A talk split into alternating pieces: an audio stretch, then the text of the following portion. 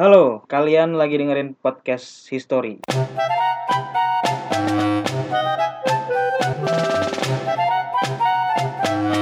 Potori Podcast History Podcast sejarah alternatif Podcast ini untuk episode ke-8 kita akan ngebahas tentang isu kesehatan mental.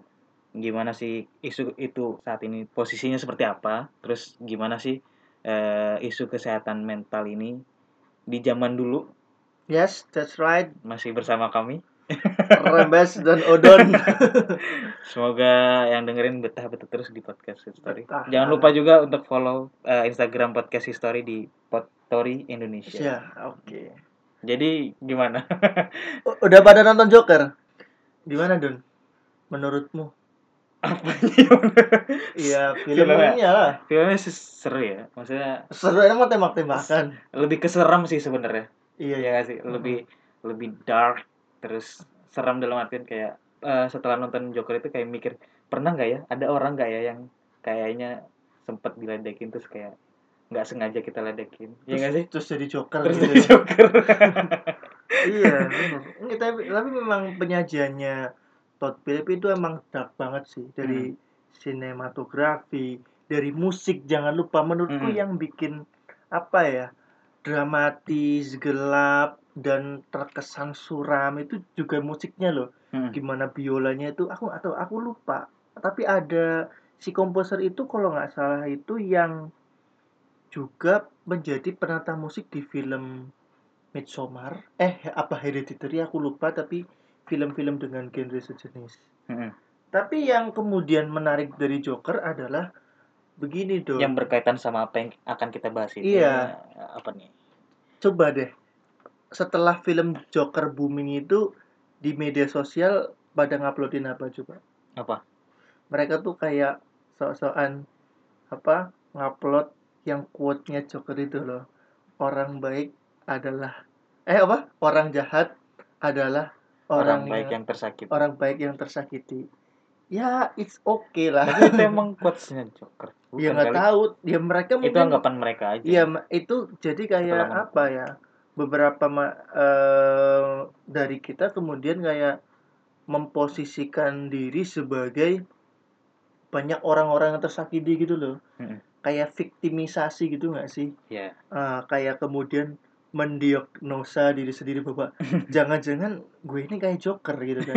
Iya maksudku ada ada beberapa tren gitu loh Don kita nggak menafikan fakta bahwa eh, ada orang-orang yang kemudian dari eh, kecil bahkan segala macam itu kayak kena perilaku bullying jadi Hmm, orang yang hmm. benar-benar kalau bahasanya Marx tuh apa sih teralienasi ya Apa kayak tuh? terasingkan gitu loh nggak sih dari masyarakat gitu kayak Hmm, nggak oke. ada yang mau nerima lu gitu kan kayak hidupnya si Arthur Fleck ini kan dia kan kalau yang udah nonton ya sorry agak spoiler dikit dia tuh kayak di filmnya kan ngomong bahwa sedikit pun dari hidupnya nggak pernah ada kebahagiaan Mm-mm. ya nggak sih kalau Yes. ngikutin alurnya kan dia lahir diadopsi ya kan sama Penny Fleck kan otomatis nggak tahu bapak mamanya siapa ya Mm-mm. kan terus kemudian tumbuh dengan penyakit mental illness seperti itu dia punya penyakit tertawa nggak bisa dikontrol kemudian menemui satu fakta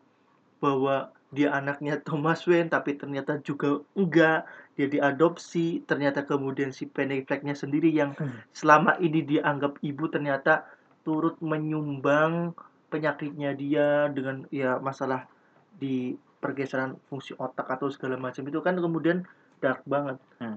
Belum Tapi harusnya di depan tuh kita kasih spoiler disclaimer kalau kita ini spoiler. Oh, iya bener. Tapi ya udah. Sorry ya guys, sorry ya guys. Salah kalian sendiri belum nonton. iya, tapi to- tapi tonton lah minimal kamu seumur hidup sekali harus Hmm. harus nonton. Tapi kan sebenarnya poinnya yang pengen kita angkat adalah eh, isu mental illness yang ada di eh, tokohnya Arthur Fleck kan sebagai Joker. Nah, sebenarnya seberapa penting sih sebenarnya eh, isu kesehatan mental ini terutama di Indonesia sih. Iya, aku sih merasa entah ya Don, cuman eh, kalau di lingkaranku sendiri tuh kayak isu kesehatan mental ini kemudian dilematis.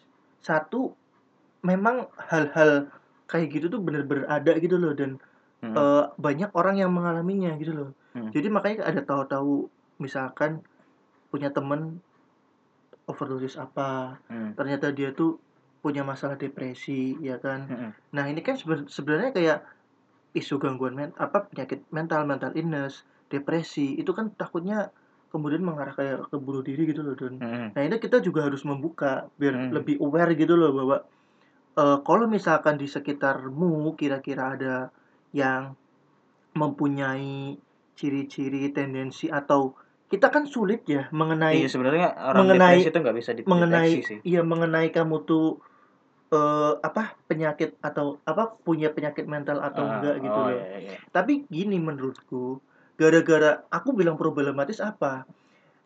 Eh, kenyataan di lapangan bahwa orang yang depresi itu kan memang ada, ya Mm-mm. kan? Cuman permasalahannya kehadiran mereka itu kayak terdistraksi sama misalkan orang-orang yang sebenarnya dia tidak mengidap penyakit mental, Hmm. tapi dia kemudian mendiagnosa diri bahwa kayaknya gue sakit mental deh. Kayaknya gue Ah, men- dia mereka memilih menjokerkan diri gitu loh, Don. Oke. Paham gak sih? Terus? Nah, menurutku ya, berarti saranku bagi teman-teman yang kemudian lu ya misalkan merasa bahwa lu punya penyakit mental gitu, lu coba yang bagi yang kubu itu ya, jangan mendiagnosa diri lu sendiri bahwa lu tuh punya penyakit gitu loh.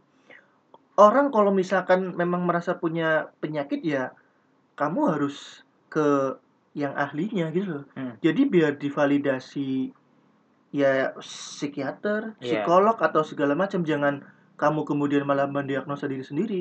Iya. Nah, itu juga kemudian biar membuat orang-orang sekelilingmu nggak susah gitu loh. Hmm. Nah, justru karena permasalahannya orang-orang yang depresi beneran ini yang susah nemuin, Don. Hmm. Aku nggak tahu ya apakah kemudian aku tuh khawatirnya eh, mengarah ke kasus bunuh diri gitu loh. Aku- su- Suicide itu loh. Aku tuh banyak kayak gitu. Pokoknya eh, gini aja, misalkan bagi teman-teman yang yang ngerasa bahwa kena penyakit apa ya, silakan dikonfirmasi lah, divalidasi lewat psikologi. Nah, bagi teman-teman yang sekiranya punya apa ya, rekan lah atau teman yang kemudian mengarah ke perilaku ingin suicide, ingin bunuh Hmm. diri, itu itu mending di aware lah, di support gitu-gitu karena Iya. eh, melihat bagaimana kasus penanganan eh, depresi di kita, gangguan jiwa di kita, penyakit jiwa sampai kasus bunuh diri itu sangat sangat minim. Sangat minim. Berarti intinya berarti eh, untuk yang balik ke pertanyaan tadi kan berarti isu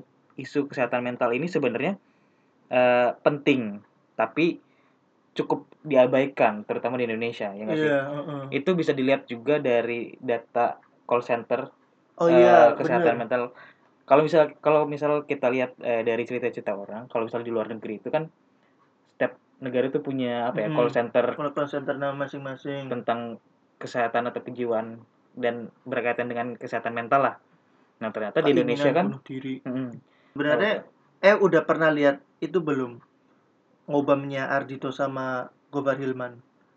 Jadi si Ardito kan di situ bilang mm, ja- dia pernah mengalami fase depresi, Mm. pernah mengalami fase suicide gitu Mm. loh.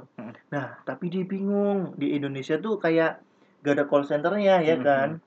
Nah, terus kemudian dia malah cari konsultan Aust- Aust- Australia kan. mm, Nah, ini juga PR juga buat pemerintah kita karena eh ini pemerintah kita baru membuka kayak lay- layanan call center. call center untuk konsultasi pengidap depresi itu tahun 2010. Hmm. Nah, terus nomornya nih ya 500454. Jadi pas 2010 pemerintah melalui pemer- eh, Kementerian Kesehatan itu buka konsultan untuk eh, konsultasi, bagi pengidap depresi nomornya 500454. Hmm. Tapi pas tahun 2014 itu tuh sepi peminat don. Jadi ditutup. Jadi ditutup pas 2014. Jadi Hmm. menurutku sebenarnya ini Sepi Nggak- atau nggak sepi sebenarnya harus ada. iya harus ada gitu. Jadi kayak ya ini bukan apa ya, bukan perusahaan gitu loh. Kalau Hmm. misalkan lu nggak ada yang mendengarkan gitu, ya udah ditutup gitu kan. Ya enggak, karena itu ya menurut gue kewajiban gitu loh, ke- kewajiban bagi bagi pemerintah itu sendiri karena eh terus Karena karena kesehatan mental ini sebenarnya nggak tahu sih itu bukan cuma depresi doang nggak sih maksudnya kesehatan mental kan kayak ya mungkin eh, ada orang yang terlahir dengan ketidaksempurnaan dan segala macam Hmm. dan itu kan kayak memang ya harus ditanganin dengan ahlinya gitu loh ya nggak sih Mm-mm. bukan cuma depresi ah, masalah depresi atau dan segala macamnya walaupun itu juga eh, jadi isu yang cukup penting ya sebenarnya kan Mm-mm. Nah, makanya kenapa harusnya si call centernya ada ya Mm-mm.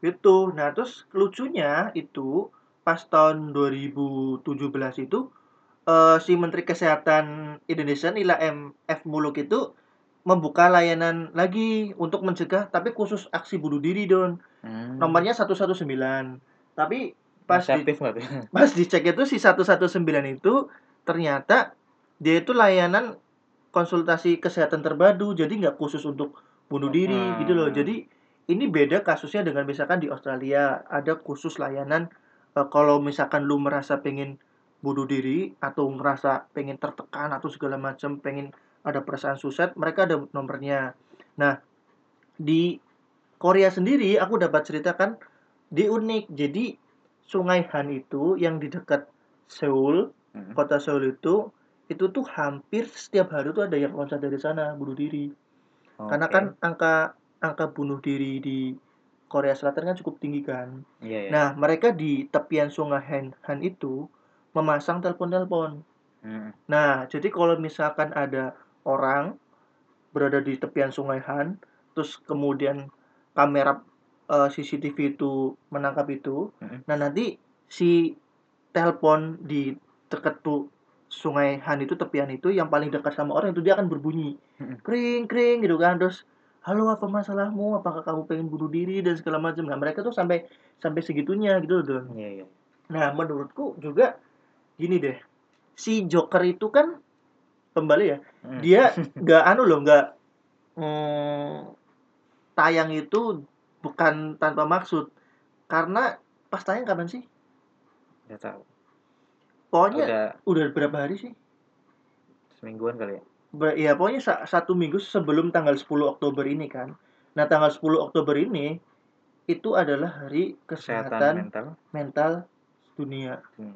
jadi mungkin si Todd Philip ini menangkap kayak keresahan-keresahan generasi sekarang yang menurutku apa ya sangat rentan gitu nggak sih Don? salah satu pesan dari filmnya kali ya. Iya, apa sa- sangat rentan terhadap apa kayak penyakit mental gitu dep- depresi dan segala macam. Heeh.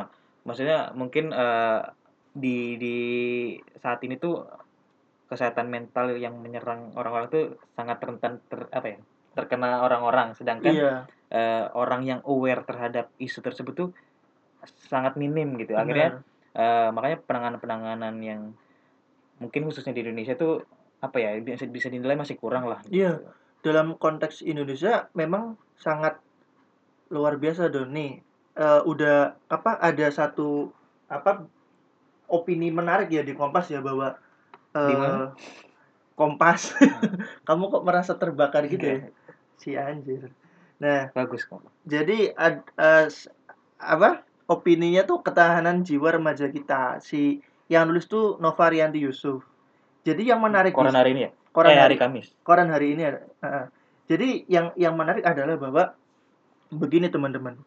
Si penulis itu ngomong bahwa kecenderungan depresi, kecenderungan rasa ingin bunuh diri itu tuh dia ngomong menular, imitasi gitu loh. Mm-mm. Nah, dia ngasih contoh itu novelnya Goethe yang terbit 1974.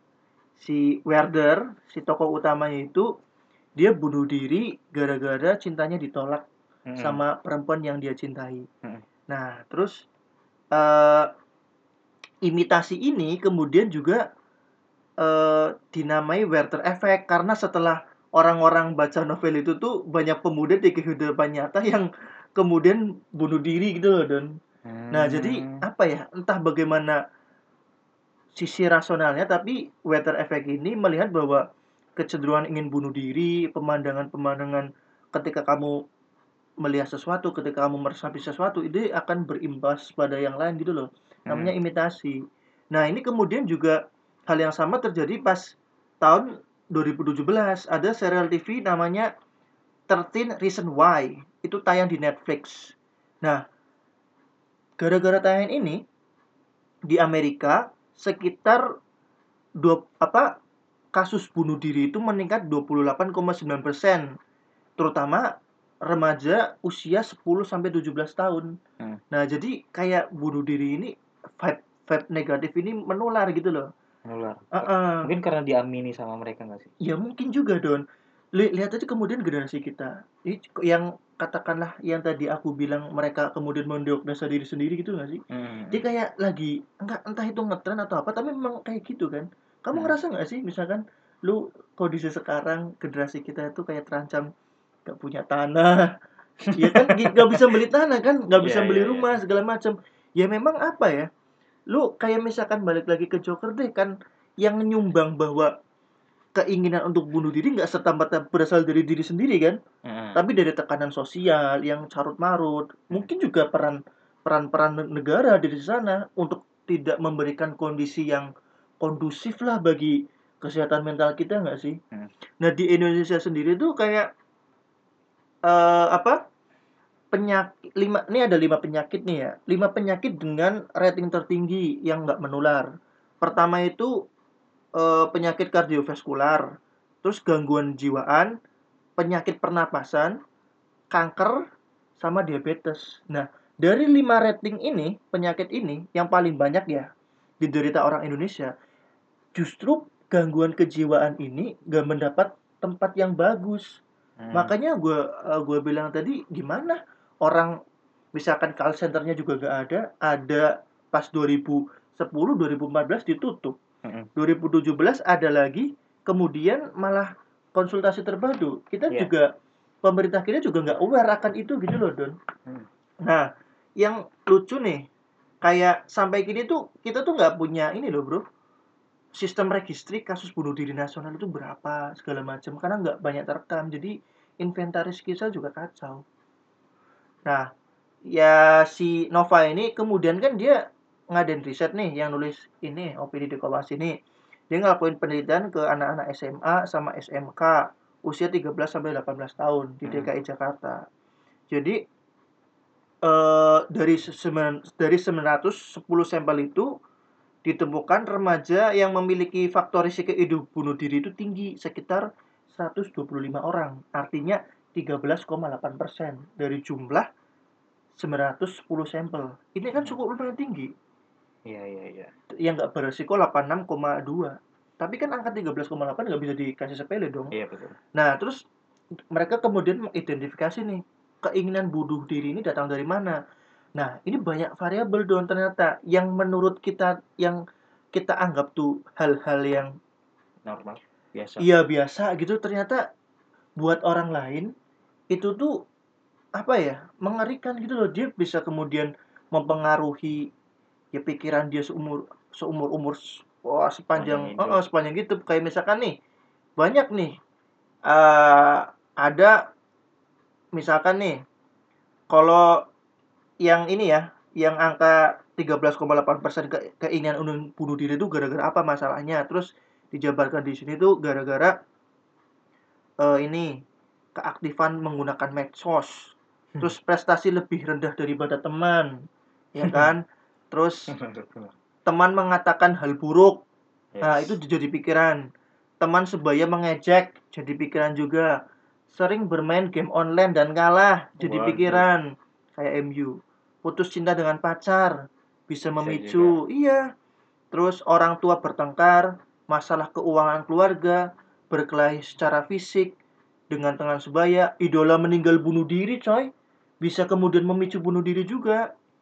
Perokok mengalami pelecehan seksual teman meninggal bunuh diri konsumsi alkohol anggota keluarga meninggal bunuh diri dan penggunaan narkoba. Jadi apa ya?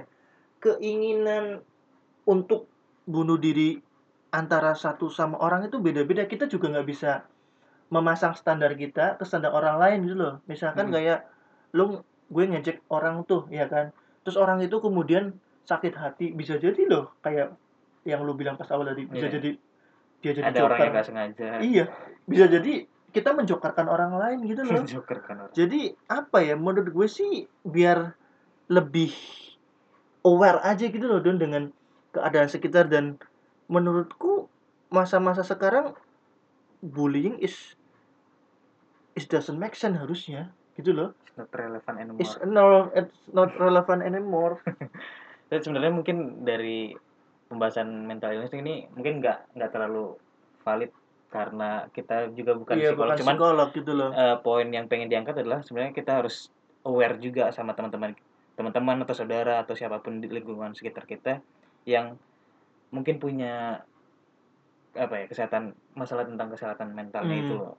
itu juga bisa kita cegah lah itu, itu sih ya nggak sih Mm, betul tapi eh, apa ya seberapa penting isu itu di Indonesia sih sebenarnya? di menurutku sangat penting sih dan kayak eh aku nggak tahu ya tapi yang bisa ngukur kan kayak lihat aja lingkungan sekitar gitu loh lu pernah punya orang eh yang- ini katanya kalau misalnya kita kasih statement kalau eh, isu aware awareness tentang isu ini minim. Sebenarnya apa sih yang membuat orang-orang tuh jadi nggak aware sama eh, isu ini? Kalau menurutku apa ya? Karena mungkin itu ya Don ya. Satu tuh nggak tahu ya. Satu mungkin orang karena nggak peduli kali ya iya nggak peduli ya, dan ya nggak peduli ya karena nggak karena apa nggak peduli dan jar jarang sekali misalkan katakanlah. Atau orang yang eh, punya masalah dengan kesehatan mental itu dianggap aneh kali mungkin ya. nah iya bener loh. Rata-rata di kita kan kayak misalkan nih jadi di di a- apa ya diasingkan di diasingkan lingkungan gitu loh. jadi katakanlah gini kamu di SMA pernah punya teman aneh gak sih menurutmu? Gitu gak sih? Kayak misalkan dia tuh nggak nggak keren nggak speak up gitu gitu yes. terus justru tuh kita malah kemudian mengasingkan dia gitu loh. Jadi sebenarnya kita kan nggak tahu. Kalau di posisi kita sekarang ya kalau diingat-ingat sih sepertinya ada iya ya. ada tapi gitu terakhir loh. ketemu sih kayaknya udah Iya. baik-baik aja. Iya. Ya syukur lah maksudnya. Ya syukur gitu. Maksudku enggak. Jahat banget anjing. Enggak. Maksudnya kayak apa ya? Kita kita sendiri kita nggak aware karena apa? Satu nggak punya nggak pernah ada pendidikan itu don Hmm, Iya nggak sih? apa tuh maksudnya? Nih kayak kayak misalkan nih eh, apa yang ditulis di apa si Novarianti Yusuf ini dia kemudian memaparkan data bahwa ternyata oh kemungkinan bunuh diri anak-anak SMA dan SMK Indonesia itu tinggi ya kan? Hmm, Cuman permasalahan adalah permasalahan terdekat mereka si anak-anak SMA dan SMK ini untuk memicu bunuh diri kan sebenarnya juga lingkungan terdekat. Lingkungan terdekat kan juga sekolah kan. hmm, Kita menghabiskan waktu loh pas SMA dan SMK lebih banyak di sekolah betul. daripada di keluarga. Artinya Betul. adalah bahwa anak-anak sekolah ini pun tidak pernah kemudian diberikan pendidikan yang penting tentang isu gangguan kejiwaan, tentang isu gangguan mental, ya Hmm. kan? Artinya kemudian mereka nggak punya kepahaman Hmm. bahwa ya kan tidak semua orang itu bisa kemudian menerima bullying, menerima apa? Kita kan kemudian gak punya pendidikan awal tentang itu. Yes. Ya kan lihat orang yang berbeda, walah itu aneh segala macam kita malah merisetnya. Ya kan? Hmm, Padahal kemudian bisa jadi dia kena mental illness. iya. Coba kalau misalnya sedari dini, ya kan sedari masuk SMA segala macam bahwa ada loh penyakit mental kayak gini dan orang-orang itu hadir di sekitar kita Hmm, dan depresi dan penyakit itu mental itu bisa menerima siapa saja gejalanya gini-gini bisa dia pendiam bisa dia lebih apa kemudian muram dan segala macam bisa dia kemudian merasa introvert untuk berkumpul kita kan nggak punya pengetahuan akan itu iya nggak sih Iya, betul betul. Nah itu satu. Yang kedua mungkin didikan keluarga juga kita nggak ada program khusus yang menyasar tentang itu. Karena kan apa ya mental illness itu sunyi ya don. Artinya wilayah privat gitu nggak sih? Oh, mungkin dari yang keluarga, misalnya ada orang tua yang punya anaknya itu punya masalah tentang kesehatan mental, terus akhirnya dia malah menutup-nutupi mungkin gitu ya. Ya enggak, justru bahkan orang tuanya nggak tahu. Misalkan aku Hmm, mas aku mengklaim aku pernah depresi. Yang enggak maksudku kayak orang kayak memiliki dep- depresi itu kan sunyi banget kan. Kita tuh kayak mau ngomong sama sekitar bahkan orang tua pun gitu loh. Kadang tuh nggak memahami gitu loh Don. Ya, Nggak memahami gitu. Depresi itu kan apa ya? sulit sulit di Sulit kemudian dieksplanasikan kan bahwa pera- kamu tuh merasa tertekan karena apa itu kan kesunyian masing-masing Iya. wilayah sangat private Mm-mm. nah kadang kemudian justru bahkan dari tingkat keluarga sekalipun mereka tidak bisa menangkap gejala itu nah akhirnya kemudian si anak ini kan berdiri sendirian gitu loh Hmm. jadi fokusnya adalah bagaimana agar orang-orang yang mengalami depresi dan mental, mental illness dan penyakit kejiwaan atau apalah itu jangan biarkan dia standing alone gitu loh Ya. dari keluarga, disupport keluarga dan sama pemerintah juga harus hadir dalam misalkan katakanlah Tapi sebenarnya banyak narasi juga yang yang udah sempat dengar tentang me- mentalis ini, eh isu kesehatan mental ini tuh, eh, ya apa ya banyak orang-orang yang menyediakan dirinya sebagai call center lah katakan gitu. Jadi kayak misalnya teman-teman yang punya merasa dirinya depresi atau apa bisa datang ke orang tersebut misalnya. tapi masalahnya valid nggak Don? Enggak, maksudnya orang-orang teman bicara. orang- orang-orang yang depresi itu kan sulit sulit menemukan orang yang mengerti dirinya. Terus banyak kan kebanyakan kan misalnya orang depresi kan dia pengen Hmm. cerita. Mm-mm. Cuman eh, apa?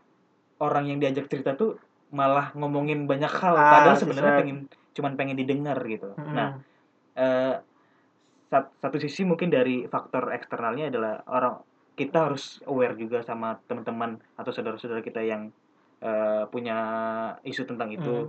dan mungkin buat teman-teman juga yang merasa punya depresi atau kesehatan mental ya eh, mencoba terbuka sama ya benar sama orang yang dipercaya lah sama Hmm. dia gitu biar biar dia nggak ya tadi nggak standing alone gitu that's right punya gitu. punya apa ya ada ada ada komunikasi yang yang yang terjadi antara Mm-mm. dirinya dan orang lain kalau misalnya kita tarik eh, ke zaman dulu nih terutama di Indonesia lah di Iya. zaman mungkin penjajahan kolonial dan segala macamnya eh, apakah mental isu isu kesehatan mental ini sudah sudah dikumandangkan atau gimana Enggak kayak dulu tuh kayak misalkan ma- masyarakat kita kan anu ya masyarakat yang nggak empiris ya katakanlah bahwa orang dengan misalkan gangguan mental Hmm. atau ska- eh, sekarang tuh namanya OD ODGJ orang dengan gangguan kejiwaan Nah. Oke, GC. OD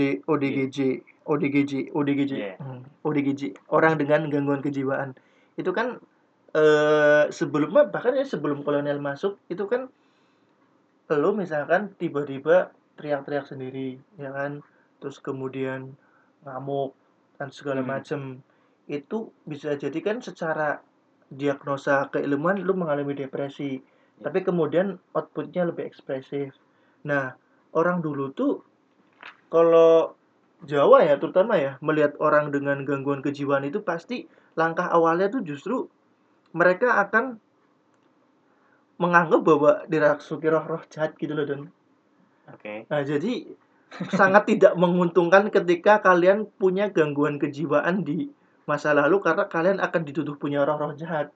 Nah alih-alih disembuhkan biasanya tuh kamu tuh akan satu dipasung.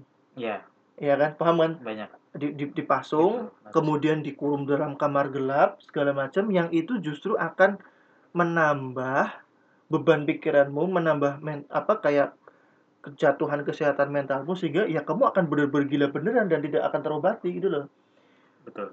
pada titik paling ekstrim itu eh, ada orang namanya Hans Paul dia teliti tentang Hans Paul itu siapa? Hans Paul tuh dia profe- profesor eh, dari Australia. Jadi fokus fokus kajiannya itu adalah sejarah kesehatan. Mm. Dia khusus meneliti orang-orang sakit jiwa gitulah. Jadi dia menemukan bahwa selain kayak pengetahuan masyarakat Jawa dulu bahwa orang dengan gangguan kejiwaan itu dirasuki roh jahat, biasanya mereka kan dipukul-pukul. Dipukul, ditendang dan segala macam dengan anggapan bahwa roh jahat itu akan keluar. Mhm. Nah, gitu. Itu kan malah memperparah kan. Udah dipasung, dipukul-pukul, kadang disembur-sembur, ada mbak dukun, gitu kan. Kan it's nonsense gitu loh maksudku. Nah, ini agak mending ketika eh apa? Pemerintah kolonial itu Itu di tahun memperbaiki layanan kesehatan itu lap- 1831. Nah, jadi pas udah pemerintah kolonial tuh.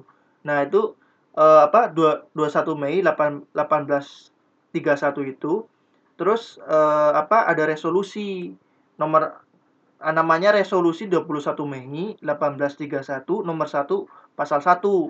Nah, jadi mereka apa menyebutkan bahwa setiap rumah sakit yang berada di daerah Batavia atau Weltevreden itu itu harus menyediakan kamar untuk merawat penderita gangguan jiwa.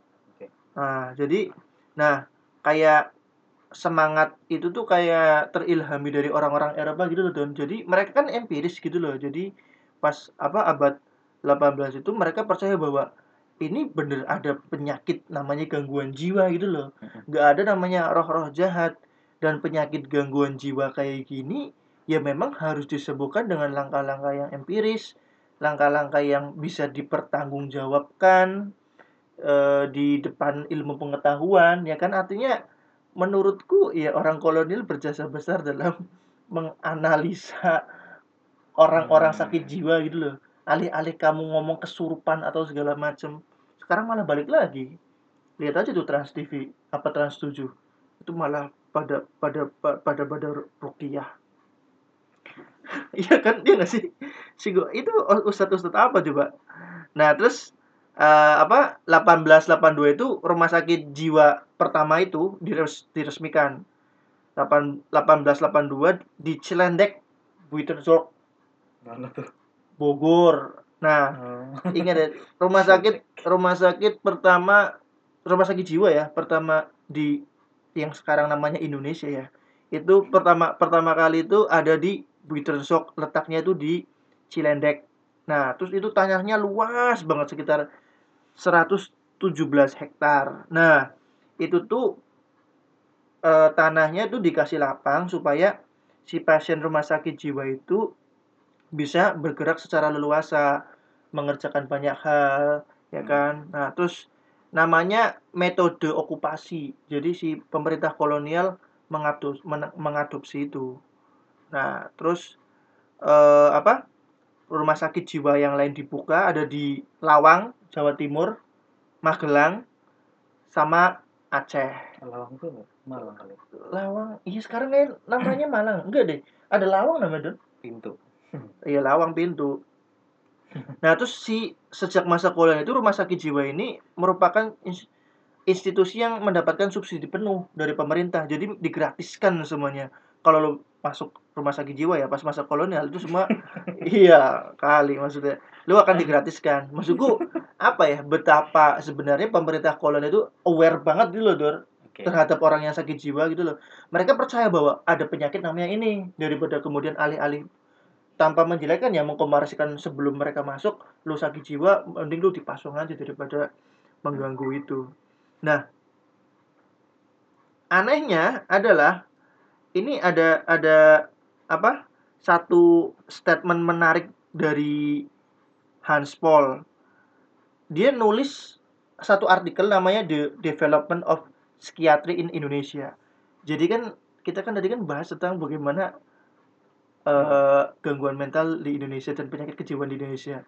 Ternyata ada hal unik, Don. Tuh? Artinya misalkan eh, orang Amerika itu memiliki gejala-gejala sendiri ya. Misalkan Hmm. pas skizofrenia, mereka bisa delusi ataupun segala macam. Ekspresinya bisa macam-macam gitu loh. Misalnya orang Amerika lebih mengurung diri atau apa. Nah, di studinya Hans Boll ini dia ngomong bahwa pasien rumah sakit jiwa, terutama orang-orang pribumi, orang-orang bumi putra itu, dia akan lebih cepat sembuh dibandingkan pasien-pasien Eropa Karena sekitar satu minggu. I don't know, tapi eh dia kayak ngutip bahwa orang-orang Eropa itu kalau misalkan dia kena skizofrenia, kena gangguan kejiwaan itu, mereka itu akan berhalusinasi lewat penglihatan. Terus kemudian pendengaran. Jadi kayak misalkan eh apa ya, delusi itu kayak lu wih sih seolah-olah misal lu langsung jiwa ya, halusinasi misalkan lagi turu bubur, apa halusinasi, bubur, anjing apa anjing halusin nasi. oh tai Harus nonton Tonight Show sih. aku nonton ya aku nonton live sekarang Oh, iya. nah jadi kayak tai lu. Oke, kita sampai mana tadi?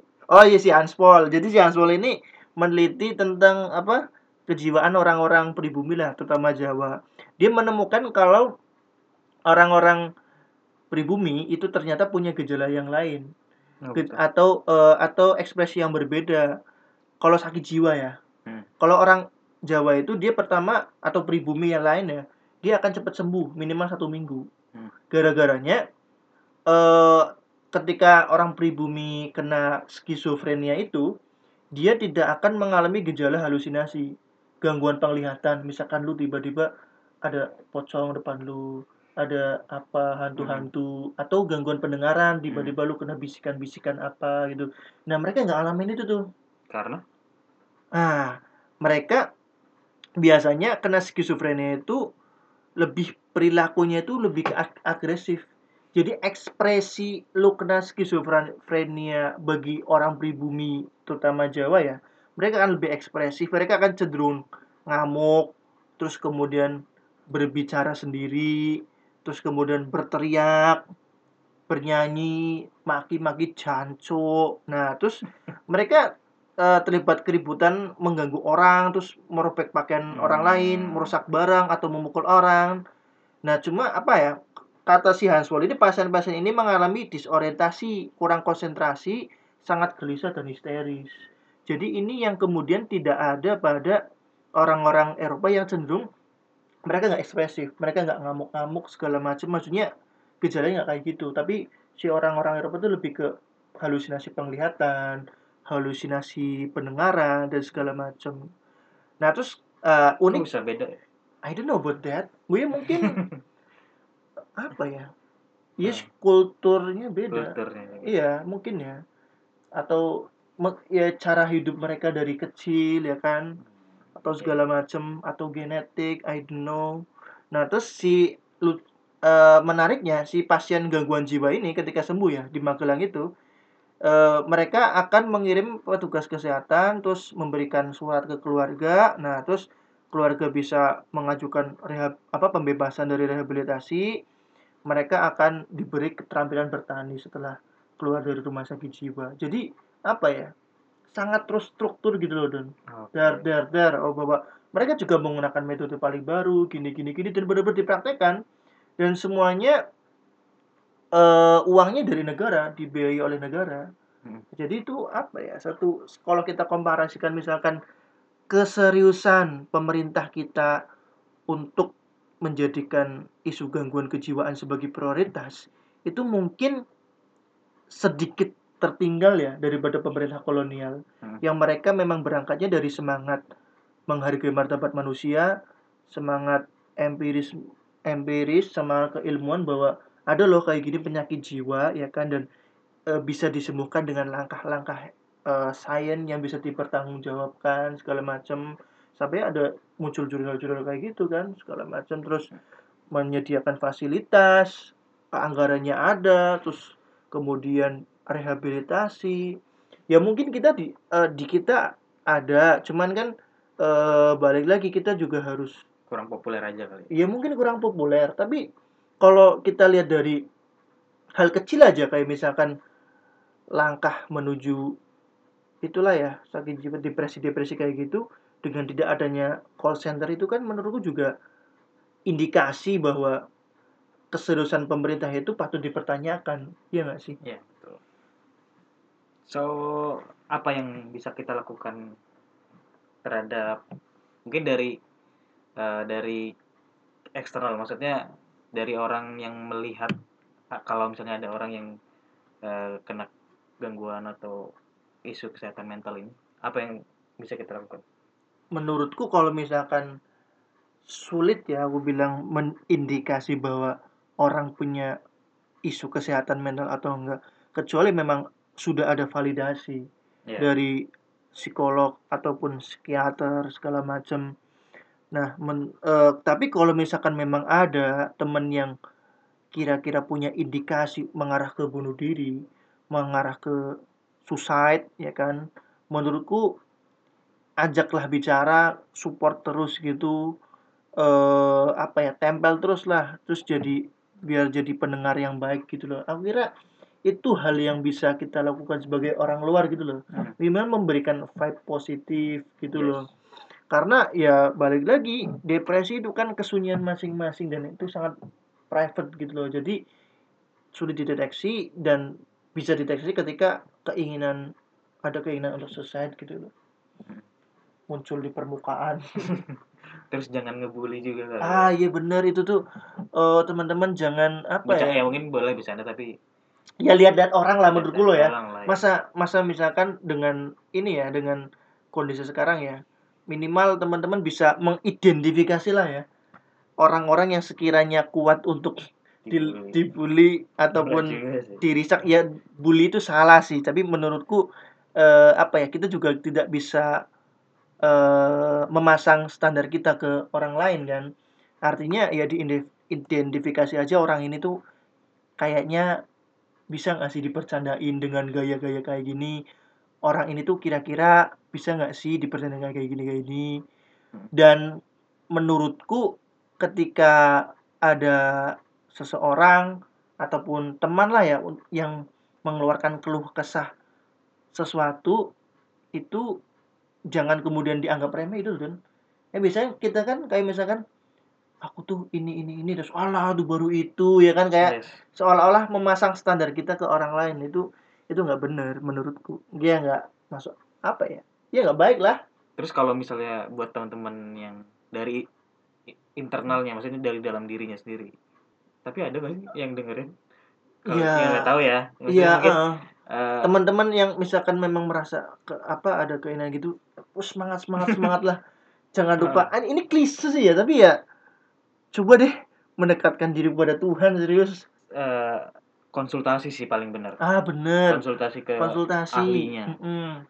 kalau cerita ke teman misalnya ada rasa malu atau gimana Mm. tadi merasa private ya datang ke konsul ke ke Oh, iya. ahlinya sih teman-teman bisa menghubungi yayasan pulih kalau kalau misalkan memang eh, ada apa merasa bahwa teman-teman punya isu mental health isu gangguan kejiwaan itu teman-teman bisa menghubungi yayasan pulih dia membuka konseling Eh, emailnya tuh pulih konseling at gmail.com terus ada lagi juga Indo Psiker Hmm. Indosiker tuh ya sama juga sama Yayasan Pulih. Dia menangani konsultasi kayak gitu juga tentang isu-isu kesehatan mental. Emailnya tuh admin at indopsiker.com admin at indo care.com terus yang satu lagi tuh save yourself.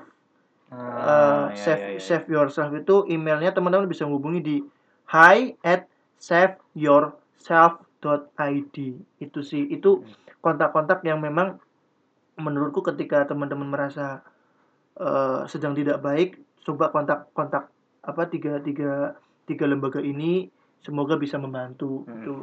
mungkin sedikit tambahan sih buat eh, kita juga harus meningkatkan awareness kita tentang isu ini sih. Maksudnya mungkin kalau misalnya kita ngelihat eh, ada teman kita yang dirasa cukup aneh gitu ya jangan dijauhin. Tapi mungkin eh, ya tadi menjadi pendengar yang baik. Terus jangan jangan diikut diasingkan juga sih. Itu yang mungkin menambah beban mereka juga gitu. Hmm, betul. Ya, setidaknya kita aware aja terhadap isu ini biar orang-orang lain juga apa ya ikut aware juga akhirnya bisa menyelamatkan yang mungkin orang apa ya teman-teman kita atau saudara kita yang nggak berhubungan dekat sama kita mungkin ya bisa memberikan dampak positif lah buat mereka mereka. Ya sekali lagi mungkin eh, apa ya nggak terlalu valid. Hmm. tapi kita berusaha untuk Uh, aware aja aware, tentang uh, isu i- ini.